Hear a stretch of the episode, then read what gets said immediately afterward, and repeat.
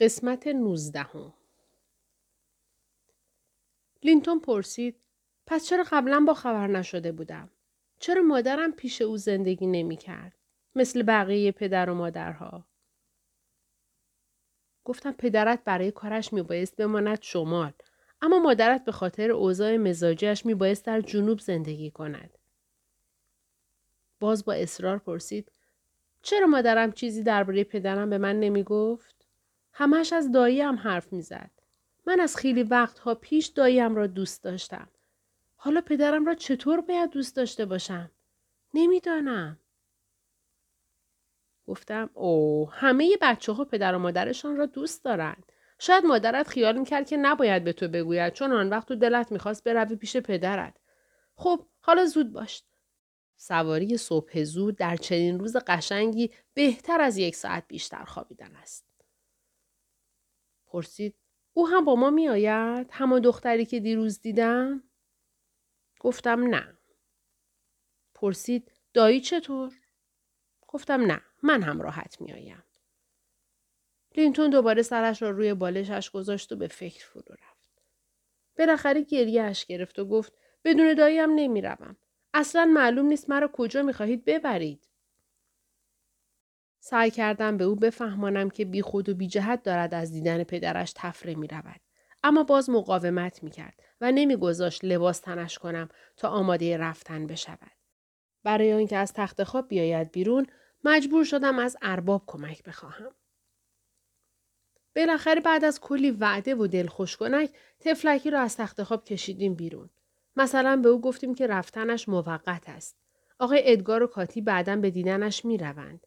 و چند وعده سرخرمن دیگر که من از خودم درآوردم و در طول راه هم چند بار تکرار کردم. کمی که گذشت هوای تمیز بوتزار و آفتاب روشن و سواری دادن دلپذیر مینی باعث شد پسرک از غم و ناراحتی در بیاید. کم کم با علاقه و اشتیاق بیشتری از خانه جدید و ساکنانش پرسید. یک لحظه هم سرش را برگرداند و آخرین نگاه را به دره انداخت و پرسید آیا وادرینگ هایتس هم مثل تراش کراس گرینج جای قشنگی است؟ مه رقیقی بالا آمده بود و ابر لطیفی در آسمان آبی تشکیل داده بود.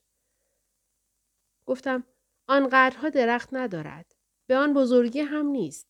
اما از آنجا قشنگ می توانی همه اطراف را تماشا کنی.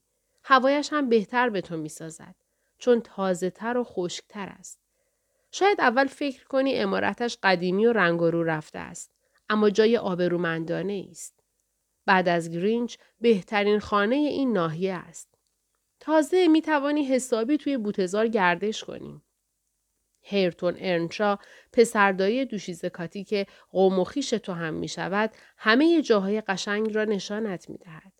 روزهایی که هوا خوب باشد می توانی کتابت را برداری بروی روی چمنها کتاب بخوانی. گهگاهی داییت شاید بیاید با تو قدمی بزند و هوایی بخورد. خیلی وقتها داییت در آن تپه ها قدم می‌زند و گردش می کند. پرسید پدرم چه شکلی است؟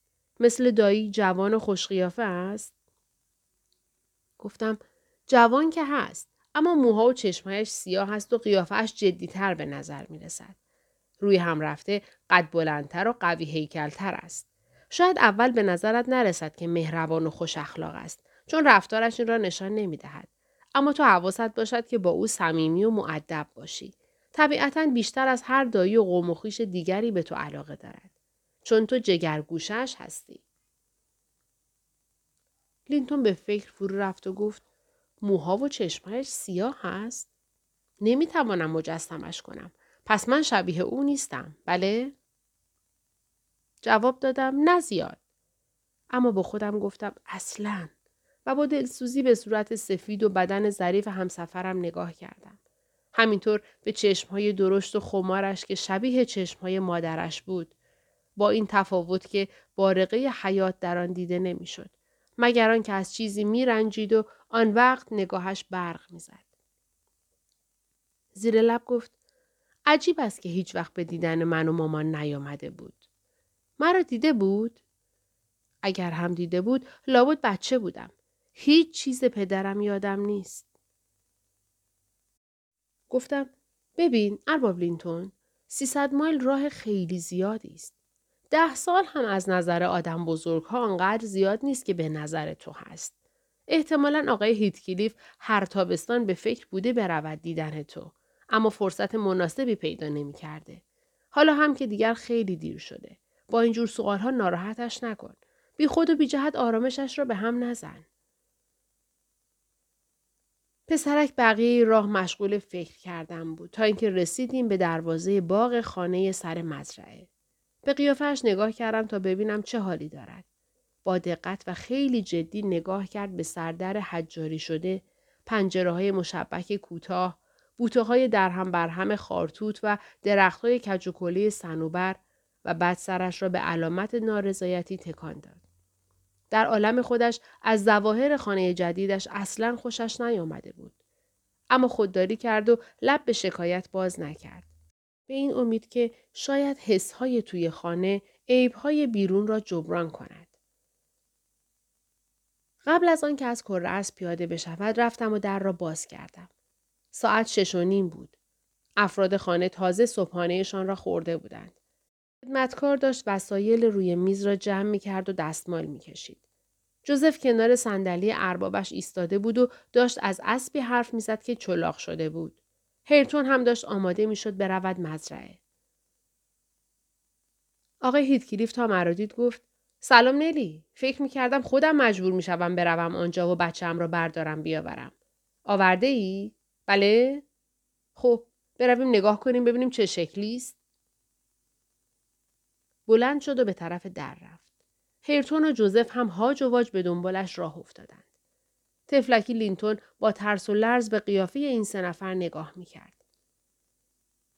جوزف با اخم براندازش کرد و گفت ارباب اصلا شبیه شما نیست. عین دخترهاست. هیتکلیف هم مات و مبهود به پسرش خیره شد و پوزخند زد.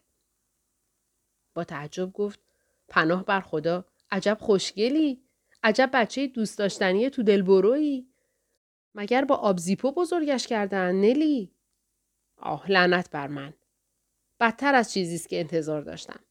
البته خدا شاهد است که من امید چندانی هم نداشتم. به بچه وحشت زده و مات و مبهود علامت دادم که از اسب پیاده بشود و بیاید تو. درست نمی‌فهمید پدرش چه می‌گوید و این حرفها مربوط به اوست یا نه. اصلا مطمئن هم نبود که این غریبه بداخلاق که پوزخند می‌زند پدرش باشد. با ترس و لرز چسبید به من. وقتی آقای هیتکلیف نشست روی صندلی و به او گفت بیا اینجا پسرک صورتش را گذاشت روی شانه من و گریه سر داد. هیتکلیف گفت نه نه ساکت. دست دراز کرد و با خشونت او را کشید بین زانوهای خودش و بعد چانهاش را گرفت بالا و ادامه داد قشقرق لازم نیست. نمی‌خواهیم کتکت بزنیم لینتون. اسمت همین است بله؟ همه چیزت به مادرت رفته. ای جوجه مردنی. چه چیزت به من رفته؟ کلاه پسرک را درآورد. موهای پرپشت بورش را کنار زد و به بازوهای لاغر و انگشتهای کوچکش دست کشید. موقع این معاینه لینتون دست از گریه برداشت و با چشمهای آبی درشتش معاینه کنندهش را ورانداز کرد. هیتکلیف وقتی خوب خیالش راحت شد که همه بدن پسرک ظریف و شکننده است پرسید مرا می‌شناسی لینتون گیج و منگ گفت نه چیزی از من نمیدانی لینتون باز هم جواب داد نه هیتکلیف گفت نه شرم بر مادرت که احترام به تو یاد نداده خب حالا من به تو می‌گویم که تو پسر منی مادرت زن عوضی بدجنسی بود که به تو نمی‌گفت چه جور پدری داری. حالا اینقدر پلک نزن و رنگ به رنگ نشو. البته خوب است که می‌بینم خون قرمز داری. پسر خوبی باش. من هم هوایت رو دارم. نلی اگر خسته ای بنشین. اگر خسته نیستی برگرد خانهت. لابد هرچه می‌بینی و میشنوی در گرینچ با آن مردک می‌گویی. ولی تا وقتی ایستاده ای و این پا آن پا می‌کنی این بچه آرام و قرار پیدا نمی کند. گفتم بسیار خوب. امیدوارم با این پسر مهربان باشید آقای هیتکلیف. وگرنه زیاد پیش شما نخواهد ماند. این بچه تنها کسی است که در این دنیا دارید. این را بدانید. همیشه به یاد داشته باشید. خندید و گفت حسابی مهربان خواهم بود. لازم نیست نگران باشی. فقط هیچ کس جز من نباید با او مهربان باشد. فهمیدی؟ می‌خواهم کل علاقش به من باشد. حالا برای اینکه مهر و محبتم را شروع کنم جوزف کمی صبحانه برای پسرم بیاور. هرتون گوساله برو سر کارت. وقتی جوزف و هرتون رفتند ادامه داد. بله نلی. پسرم مالک آینده جایی است که تو در آن زندگی می کنی. دلم می‌خواهد زنده بماند تا جانشین آن آقا بشود. تازه پسر من است و دلم می‌خواهد ببینم که نسل من اربابان املاک می شود. بچه من بچه های آنها را اجیر می کند تا در زمین های پدرشان کار کنند و مزد بگیرند. این تنها چیزی است که باعث می شود وجود این طول سگ را تحمل بکنم. وگرنه از خودش بدم میآید و بیزارم. چون خاطرات بدی را در من زنده می کند. اما همین نکته ای که گفتم کفایت می کند. پیش من امن و امان است. به همان خوبی ترا خشکش می کنم که اربابت بچه خودش را ترا خشک می کند. یک اتاق هست در طبقه بالا که حسابی مرتب و مجهزش کردم. یک معلم هم استخدام کردم که از 20 مایلی میآید اینجا تا سه بار در هفته هرچه این بچه دوست دارد به او یاد بدهد. به هرتون دستور دادم که از این بچه اطاعت کند. می‌بینی؟ ترتیب همه کارها را دادم تا این بچه آقا باشد و از همه بالاتر و از همه دوروبری ها بالاتر. البته افسوس که زیاد مستحق این دردسرها نیست. تنها آرزویم در این دنیا این بود که به این بچه افتخار بکنم. حالا که می‌بینم لاغر مردنی و بیرنگ و روست بد جوری توی ذوقم خورده. همین موقع جوزف با یک کاسه بلغور جو و شیر برگشت و آن را گذاشت مقابل لینتون. پسرک با دلخوری این شلم شوربای خانگی را هم زد و گفت نمی‌تواند آن را بخورد. دیدم که پیرمرد هم کم و بیش مثل اربابش با تحقیر و استهزا به پسرک نگاه می کند. در صورتی که نمی بایست احساس خودش را بروز بدهد چون کلیف از زیر دستها خواسته بود به پسرک احترام بگذارند. جوزف گفت نمی توانی بخوری؟ زل زد به قیافه لینتون و بعد صدایش را پایین آورد تا کس دیگری نشنود و گفت ولی ارباب هرتون وقتی بچه بود چیزی غیر از این نمی‌خورد. چیزی که برای او خوب بوده لابد برای تو هم خوب است. فهمیدی؟ لینتون با کچ خلقی گفت نمی‌خورم. ببرش. جوزف با دلخوری غذا را برداشت و آورد پیش ما. سینی را گرفت جلوی دماغ هیتکلیف و گفت این غذا عیب و اشکالی دارد؟ هیتکلیف گفت پس چرا نمی‌خورد؟ جوزف گفت این بچه بهانهگیر می‌گوید نمی‌تواند بخورد. ولی من می‌گویم غذای خوبی است. مادرش هم اینطوری بود. به نظرش ما انقدر نجس بودیم که آرد محصولی را که ما میکاشتیم حاضر نبود بخورد. اربابش با عصبانیت گفت اسم مادرش را جلوی من نبر. یک چیزی بیاور که بتواند بخورد. همین.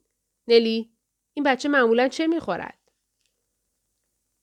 گفتم بهتر از چای یا شیر داغ به او بدهند. زن خدمتکار دستور گرفت برود همین را آماده کند. فکر کردم بالاخره هرچه باشد پدرش محض خودخواهی خودش هم که شده کاری می کند به این بچه سخت نگذرد. می‌فهمد بنیش ضعیف است و باید با او مدارا کند. به آقای ادگار خواهم گفت که اخلاق هیدکلیف عوض شده. دیگر دلیلی نداشت بیشتر آنجا بمانم. موقعی که لینتون داشت با کمی ترس و لرز یک سگ با محبت را پس می‌زد آرام خارج شدم. اما حواسش بود و متوجه رفتنم شد. درست موقعی که در را بستم صدای گریهش را شنیدم و بعد هم جیغ و فریاد. نرو! مرا اینجا نگذار! من اینجا نمیمانم! نمی‌خواهم بمانم! بعد چفت در را انداختند. اجازه ندادند از در خارج بشود. من سوار مینی شدم و آن را به تاخت درآوردم. به این ترتیب پرستاری کوتاه مدتم به پایان رسید. فصل هفت آن روز با کاتی کوچولو درد سرها داشتیم. خیلی قبراق و سرحال بیدار شد تا برود پیش به امش. اما همین که فهمید او رفته شروع کرد به گریه زاری و انقدر بیتابی و ناراحتی کرد که ادگار برای آرام کردنش مجبور شد به کاتی دلگرمی بدهد که لینتون خیلی زود برمیگردد. اما در عین حال گفت اگر بتوانم بیاورمش که خب امیدی به آن نمی‌رفت. این وعده پدر زیاد کاتی را آرام نکرد. اما گذشت زمان تأثیر خودش را گذاشت. گهگاه از پدرش می‌پرسید لینتون کی برمیگردد. اما روزی که تجدید دیدار کردند قیافه لینتون در حافظه کاتی چنان محو شده بود که کاتی دیگر او را نمی شناخت. گاهی که برای کاری به گیمرتون می رفتم و تصادفا زن خدمتکار وادرینگ هایتس را می دیدم از او جویای حال ارباب جوان می شدم. چون این ارباب جوان هم مثل کاترین در انزوا زندگی می کرد و کسی او را نمی‌دید. از زبان زن خدمتکار می شنیدم که لینتون همچنان ضعیف و مریض احوال است و مایه دردسر. می گفت آقای هیتکلیف هرچه بیشتر میگذرد بیشتر از او بدش می آید. اما سعی می کند این احساس خودش را بروز ندهد. اصلا از شنیدن صدای او ناراحت می شود و حاضر نیست بیشتر از چند دقیقه با او در اتاق بنشیند. زیاد با هم حرف نمی زدند. لینتون در اتاق کوچکی که به آن می‌گفتند سالن درسهایش را می‌خواند و شبها را سپری می‌کرد و بقیه اوقات روز را در تخت خواب میماند. چون مدام سرفه می‌کرد. سرما نداشت. سرش درد می‌کرد و انواع و اقسام دردها و ناراحتی های دیگر به سراغش میآمد. زن خدمتکار می‌گفت آدم به این نازک نارنجی و نقنقویی ندیده بودم. اگر آخر شب کمی لای پنجره را باز بگذارم دادش در میآید. آه نسیم شب که آدم را نمی کشد. وسط تابستان هم باید برایش بخاری روشن کنم. بوی چپق جوزف هم انگار زهر است. همیشه شیرینی و آب نبات می خواهد و همینطور شیر. همه شیر. عین خیالش نیست که بقیه ما توی زمستان چه مصیبتی می‌کشیم. همونطور برای خودش کز می کند پالتوی خزدارش را میپیچد دورش می نشیند روی صندلی کنار بخاری و باید نانی، آبی، آت و آشغالی چیزی جلویش باشد تا سق بزند. گاهی هرتون از روی دلسوزی می‌خواهد سرش را گرم کند یا با او بازی کند. هرتون خشن هست اما بدجنس نیست. اما هر وقت هرتون می رود سراغش کار به دوام می کشد. هرتون به بد و بیراه گفتن میافتد و لینتون به گریه زاری. به نظر من اگر لینتون پسر ارباب نبود ارباب به ارنشا اجازه می‌داد که او را خرد و خاکشیر کند. ارباب اگر بداند که ارنشا به این نقنقو چقدر می‌رسد به نظر من شاید او را بیرون کند. اما خب کار به اینجا نمی کشد. ارباب هیچ وقت نمی رود توی سالن و اگر لینتون در اتاق ارباب از آن کارها بکند بلافاصله ارباب او را میفرستد همان طبقه بالا. از مجموع حرفها دستگیرم می‌شد که بر اثر کمبود محبت و علاقه هیتکلیف جوان آدم خودخواه و بدقلقی شده. در حالی که ذاتا اینطور نبود. به خاطر همین علاقه به او کمتر شد. البته هنوز ناراحت بودم که چرا چنین سرنوشتی نصیبش شده. دلم می‌خواست پیش ما مانده بود. آقای ادگار از من خواست سر و گوش بیشتری آب بدهم. به نظرم زیاد به فکر او بود و دلش می‌خواست به یک ترتیبی او را ببیند. یک بار به من گفت از آن خدمتکار بپرسم که آیا این جوان گزارش به دهکده نمیافتد؟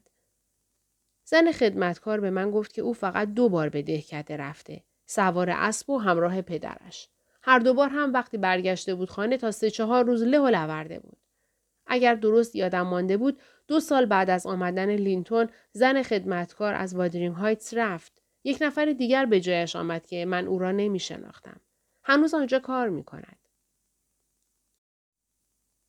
در گرینج زمان به روال خوش سابق میگذشت تا دوشیزه کاتی شانزده ساله شد. در سالگردهای تولدش ما هیچ وقت جشن و مراسمی نمی گرفتیم. چون سالگردهای تولد او سالگردهای مرگ خانم من هم بود. اربابم روز سالگرد را تنهایی در کتابخانه میگذراند و دم غروب پیاده به گورستان گیمرتون می‌رفت و بیشتر وقتها تا نیمه شب و حتی بعد از نیمه شب آنجا میماند. به این ترتیب کاترین تنها میماند و یک جوری سر خودش را گرم کرد. این بار بیستم ماه مارس روز قشنگی بود. وقتی ارباب به خلوت خودش در کتابخانه رفت، بانوی جوانم لباس پوشید و حاضر و آماده از پله ها آمد پایین. می‌خواست برود بیرون. به من گفت از پدرش اجازه گرفته که همراه من برای گردش به کنار بوتزار برود. آقای لینتون فقط به این شرط به او اجازه بیرون رفتن داده بود که زیاد دور نرویم و ظرف یک ساعت هم برگردیم. گفت به آلن می‌دانم کجا باید بروم. می‌خواهم بروم جایی که پرنده های شکاری جمع شدند. می‌خواهم ببینم لانه ساخته یا نه. گفتم تا آنجا خیلی راه است. این پرنده ها کنار بوتزار لانه نمی سازند. آن وسط ها لانه می سازند. گفت نه اینطور نیست. همراه پدرم که رفته بودم خیلی نزدیک ما بودند. کلاهم را گذاشتم سرم و بدون آنکه دیگر فکرش را بکنم همراهش راه افتادم. جلوتر از من جست و خیز کنن می‌رفت. فاصلش که زیاد می‌شد برمیگشت و باز عین سگ تازی می‌رفت جلوتر. من اولش داشتم از صدای چکاوک ها که دور از ما و گاهی هم نزدیک ما آواز میخواندند کیف می‌کردم. همینطور از آفتاب گرم و مطبوع. به کاترین نگاه می‌کردم که فرشته من بود و مایه شادیم. موهای طلاییاش روی دوشش بازی می‌کرد. گونه های با تراوتش عین گل وحشی بود. نرم و صاف. چشمایش از شادی ناب برق می‌زد. خوشحال بود. آن روزها واقعا شبیه فرشته ها بود. حیف که قدر آن شادی و صفا را نمی‌دانست. گفتم خب دوشیز کاتی این پرنده های شکاریت کجا هستند؟ تا حالا میبایست رسیده باشیم. از پرچین های پارک گرینچ خیلی دور شده ایم. جواب داد اوه کمی جلوتر است. فقط یک کم جلوتر. آلن. از آن تپه میگذریم بعدش از آن پشت رد می‌شویم و موقعی که تو برسی آن طرف من پرنده ها را کیش کردم. اما آنقدر تپه و پشته بود که بالاخره من خسته شدم و به او گفتم دیگر نباید جلوتر برویم. باید برگردیم. چون از من خیلی جلوتر رفته بود داد زدم. اما یا نمیشنید یا محل نمی‌داد. چون باز هم جست و خیز کنن به راهش ادامه می‌داد. من هم مجبور بودم دنبالش بروم. بالاخره بالای یک سربالایی از دیدم پنهان شد. تا من بروم آخر سربالایی و دوباره او را ببینم دو مایل از خانه خودمان دور شده بود و به نزدیکی های وادرینگ هایتس رسیده بود. چشمم افتاد به دو نفر که کاترین را گرفته بودند. یکی از آنها به نظرم خود آقای هیتکلیف بود. کاتی را موقعی گرفته بودند که داشت لانه سیاه خروس ها را خالی می کرد. به عبارتی داشت دست برد می زد. هایتس ملک هیدکلیف بود و او داشت شکارچی غیر مجاز ما را توبیخ می کرد. وقتی خسته و از پا افتاده رسیدم پیش آنها کاترین داشت می گفت نه چیزی برداشتم و نه اصلا چیزی پیدا کردم که بخواهم بردارم. دستش را هم باز کرده بود تا نشان بدهد چیزی بر نداشته. بعد ادامه داد من اصلا قصد نداشتم بردارم. فقط بابا جونم گفته بود که اینجا زیاد پیدا می شود و من می‌خواستم تخم پرنده ها را ببینم. هیتکلیف نگاهی به من انداخت و لبخند موزیانه ای زد و نشان داد که کاترین را شناخته. بعد جنسیش را هم نشان داد و پرسید بابا جون شما کی باشند؟ کاترین گفت آقای لینتون تراشکراس گرینجی. لابد مرا نشناختید و گرنه اینطوری با من حرف نمی هیتکلیف با تعنه گفت انگار به نظر شما بابا جونتان خیلی آدم محترم و سرشناسی هند. بله؟ کاترین با تعجب به او خیره شد و بعد پرسید شما که هستید؟ این مرد را قبلا دیدم. پسر شما هستند؟ نفر دیگر را که هرتون بود نشان داد. هرتون فرق چندانی نکرده بود. فقط در این دو سال هیکلش گنده تر شده بود و قد بیشتری کشیده بود وگرنه همان دهاتی زمختی بود که بود. من گفتم دوشی زکاتی الان سه ساعت گذشته در حالی که ما قرار بود فقط یک ساعت بیرون باشیم. باید زود برگردیم. هیتکلیف مرا کنار زد و گفت نه این مرد پسر من نیست. ولی پسری دارم که او را هم قبلا دیده اید. البته لله شما عجله دارد ولی به نظر من بد نیست شما دو نفر کمی نفس تازه کنید. کافیست بپیچیم آن طرف بوته ها آن وقت می‌رسیم به خانه من. تشریف می آورید؟ اینطوری راحت تر است و زودتر می رسید خانه ایتان. قدمتان روی چشم. زیر گوش کاترین گفتن که به هیچ وجه نباید این دعوت را بپذیرد. اصلا فکرش را هم نباید بکند. کاترین با صدای بلند پرسید آخه برای چی؟ از بس که دویدم خسته شدم. زمین اینجا هم نم دارد. اینجا که نمی‌توانم بنشینم. برویم آلن. تازه ایشان می‌گویند من پسرشان را دیدم. به نظرم اشتباه می‌کنند. اما می‌توانم حدس بزنم کجا زندگی می‌کنند. همان خانه سر مزرعه که من موقع برگشتن از پنیستون کراگ واردش شده بودم. تو اینطور فکر نمی کنی؟ هیتکلیف گفت چرا همینطور است که شما می‌گویید نلی راه بیفت و حرف هم نزن برای دوشیزه خانم جالب است که سری به خانه ما بزنند هیرتون تو با دوشیزه خانم جلوتر برو نلی تو هم همراه من بیا سعی کردم دستم را از دست هیت کلیف در بیاورم و با صدای بلند گفتم نه دوشیزه خانم نباید به این جور جاها برود. اما کاترین دیگر رسیده بود کنار ستونهای سنگی در ورودی. بس که تون آن پشته ای را که سر راه ما بود دور زده بود. هیرتون که معمور شده بود همراه کاترین برود اصلا همراه کاترین نرفت. کنار راه سرش را انداخت پایین و جیم شد. من باز اعتراض کردم و گفتم آقای هیتکلیف کار درستی نیست. خودتان می‌دانید که قصد خیر ندارید. خانم جوان من آنجا چشمش میافتد به لینتون و همین که برگردیم همه چیز را به پدرش می‌گوید. آن وقت همه تقصیرها میافتد گردن من. گفت من دلم می‌خواهد لینتون را ببیند. این چند روزه حالش بهتر شده. کمتر پیش میآید که اوضاعش رو به راه باشد. در ضمن قول می‌گیریم از این قضیه با پدرش حرفی نزند. خب حالا چه ضرری دارد؟ گفتم ضررش این است که پدرش اگر بفهمد که من گذاشتم دخترش بیاید اینجا آن وقت از من خیلی بدش میآید. در این حال من فکر می کنم از آوردن دوشیزه خانم به خانهتان قصد سوء دارید. گفت قصد خیر دارم. الان به تو می‌گویم. این پسر امه و دختر دایی شاید عاشق هم بشوند و با یکدیگر ازدواج کنند. من دارم در حق اربابت سخاوت به خرج می دهم. دخترش هیچ آینده ای ندارد. اما اگر همه چیز طبق نقشه من پیش برود همین دختر با لینتون وارث مشترک من می شوند. گفتم لینتون که بنیهش خیلی ضعیف است. اگر بمیرد همه چیز به کاترین می رسد. گفت نه نمی رسد. هیچ مطلبی در وسیعت نامه نیست که اینطور بشود. اموالش به من می رسد.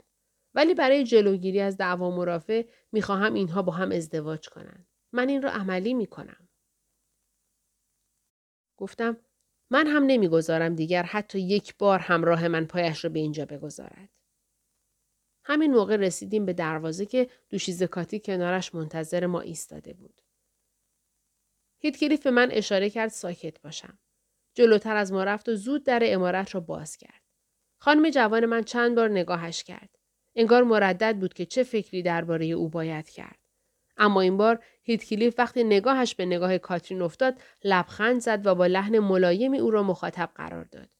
و من در عالم حماقتم خیال کردم خاطره مادر کاترین شاید مانع این بشود که هیتکلیف بعد دوشیزه خانم را بخواهد. لینتون توی اتاق ایستاده بود. معلوم بود که رفته بود بیرون و در مزرعه ها قدم زده بود. چون کلاهش هنوز روی سرش بود و داشت به جوزف می‌گفت یک جفت کفش خشک برایش بیاورد. حسابی قد کشیده بود. هرچند که هنوز چند ماه مانده بود تا شانزده سالش بشود. قیافش همچنان قشنگ بود و چشمها و پوست صورتش بشاشتر از زمانی بود که اولین بار او را دیده بودم. اما شاید علتش فقط همان رنگ و جلای گذرایی بود که هوای جانبخش و آفتاب دلپذیر به قیافش بخشیده بود. آقای هیتکلیف رو کرد به کاتی و پرسید خب او کیست؟ می توانید بگویید؟ کاتی با شک و تردید به هر دو نگاه کرد و گفت پسر شما؟ هیتکلیف گفت بله بله اما آیا اولین بار است که پسرم را می بینید؟ خوب فکر کنید. عجب چقدر حافظه شما ضعیف است. لینتون تو دختر داییت یادت نیست؟ همان که مدام ما را کلافه می کردی و می گفتی دوست داری ببینیش؟ کاتی تا اسم لینتون را شنید با حیرت و خوشحالی گفت عجب لینتون! همان لینتون کوچولو؟ حالا که قدش از من بلندتر شده. تویی لینتون؟ خودتی؟ جوان آمد جلو و خودش را معرفی کرد. کاتی با شوق و ذوق او را بوسید و بعد هر دو هاج و واج از تغییری که با گذشت زمان در قیافهشان به وجود آمده بود به یکدیگر خیره شدند و سراپای یکدیگر را ورانداز کردند. کاترین در اوج شکوفایی بود. هیکلش هم پر بود و هم باریک. عین شمشیر خوشتراش. در قیافش سلامت و نشاط موج می‌زد. حالات و حرکات لینتون رخوتالود بود و بدنش بسیار ظریف. اما ملاحتی در رفتارش بود که این عیب و نقصها را می پوشاند و روی هم رفته جذاب می نمود.